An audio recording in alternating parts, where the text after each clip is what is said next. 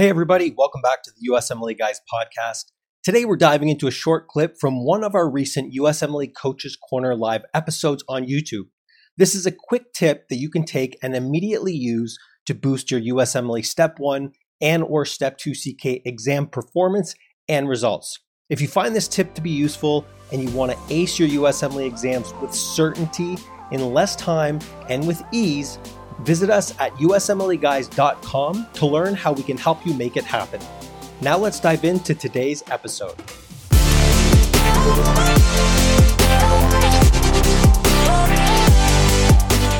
All right, let's move on to path. So, yeah. when it comes to path, keep in mind that path is just everything normal you learn in med school, but broken.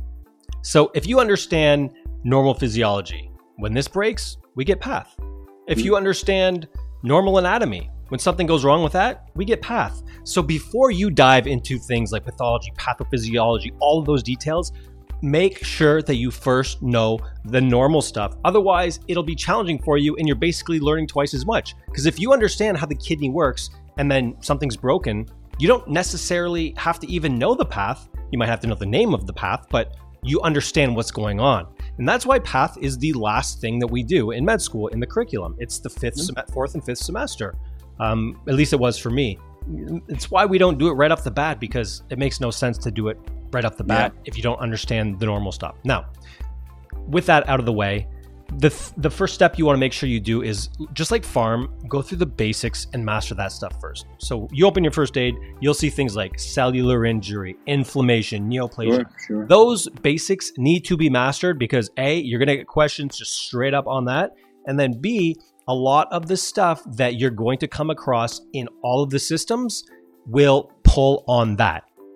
A good chunk of it. And if you know the basics, then you can build upon those basics. Now, once you've built those basics, the next thing is to learn based on systems. Start with one system, for example, cardio, then do another, then another. Now, as you go through each system, you want to try to find similarities and, most importantly, relationships between pathology in one place that sets off a reaction in another place. And this is a mindset.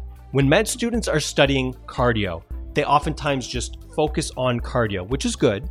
But at the mm-hmm. same time, ask yourself if my patient has heart failure, what happens? Well, fluid backs up, right? It backs up into the lungs. So now, oh, now we're dealing with pulmonary. It backs up into the body. Now we're dealing with fluid retention in the legs. This is vascular, right? It changes the direction yeah. of of pressures, of your osmotic pressure, of your um, of the fluid moving out of the vessels instead of being normalized. All of these things are related, and so when you are studying system wise, always say, hmm, if this happens, is that going to affect anything anywhere else? And don't don't necessarily get too hung up on it, but ask yourself knowing the physiology. Okay, if I have fluid backing up, it goes to my lungs, then it's going to go to the body. What are the things I should expect? And the reason why you want to think this way and, and be be aware of thinking this way is because the more you can think this way when you are studying without someone having to point it out to you, then what happens is you naturally will start to find these relationships. And that's going to mean you can think more so like a physician instead of just someone trying to sure. memorize a bunch, a, a bunch of pathology.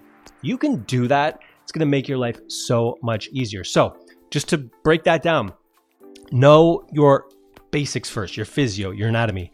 Then dive into those bare bones basics of pathology, the principles. Then dive in your systems. Be aware of linking everything so that as you continue forward, you can build those relationships. How many times have you heard students say, I can't put it all together? I can't tie things together all the time, right?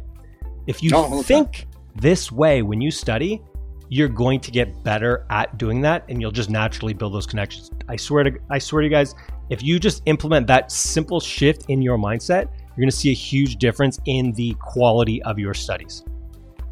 You know, I love everything you said. I can definitely guarantee many people out there watching, they go, I don't have time to learn it. Well, you did in med school, whether it was you went to the States, the Caribbean, or abroad. Um, you basically went everywhere as far as studying. So, I mean, that's why I tell students. I think Dr. Paul jumped off. He'll get back on. But basically, you know, I tell students with pathology that you have to really study. Now, you can use uh, Pathoma. You can use different a dot worry. You can use Pathoma. You can use many many different resources. But I, I realize a lot of students they don't have the patience to learn it. If you're in med school now, please take the time. Like many students working with currently, you know, they they're blessed with being in school so they're learning currently pathology in their class or pharmacology and also paralleling with USMLE. But if you're out there, you've been out of school for a while or a long time, you need to put the time in to relearn it. Because if you're just going to patch it up and go to Pathoma or something really high yield, you might understand most of it, but you need to understand the ground, right? The foundation aspects of what Dr. Paul mentioned. And I would tell you, and he would tell you too, it's important to invest the time wisely now because if you just kind of gun through, you know, really fast and go through fast, the foundation's not built. And under pressure and stress, you're going to start realizing you're not scoring well. Your, your score your scores are actually decreasing because you don't really understand the physiology and the pathophys behind things. Take the time. Many students go, I don't have time. Well, what do you want to do? You can't just cram like you did in med school. There's no cramming with the USMLE. You need to invest the time, eight, 10 hours a day, plus and minus, and work on your weaknesses. Only then will you then understand the questions. So, man, I hope that helps because it really you can't just you can't go fast with this stuff. You can't. Thanks for listening. I hope you found that to be helpful. If you want more, be sure to check out our other episodes right here on the USMLE Guys podcast. And if you're ready to dive in and simplify your USMLE prep process, don't forget to head over to usmleguys.com. I'll see you all on the next episode.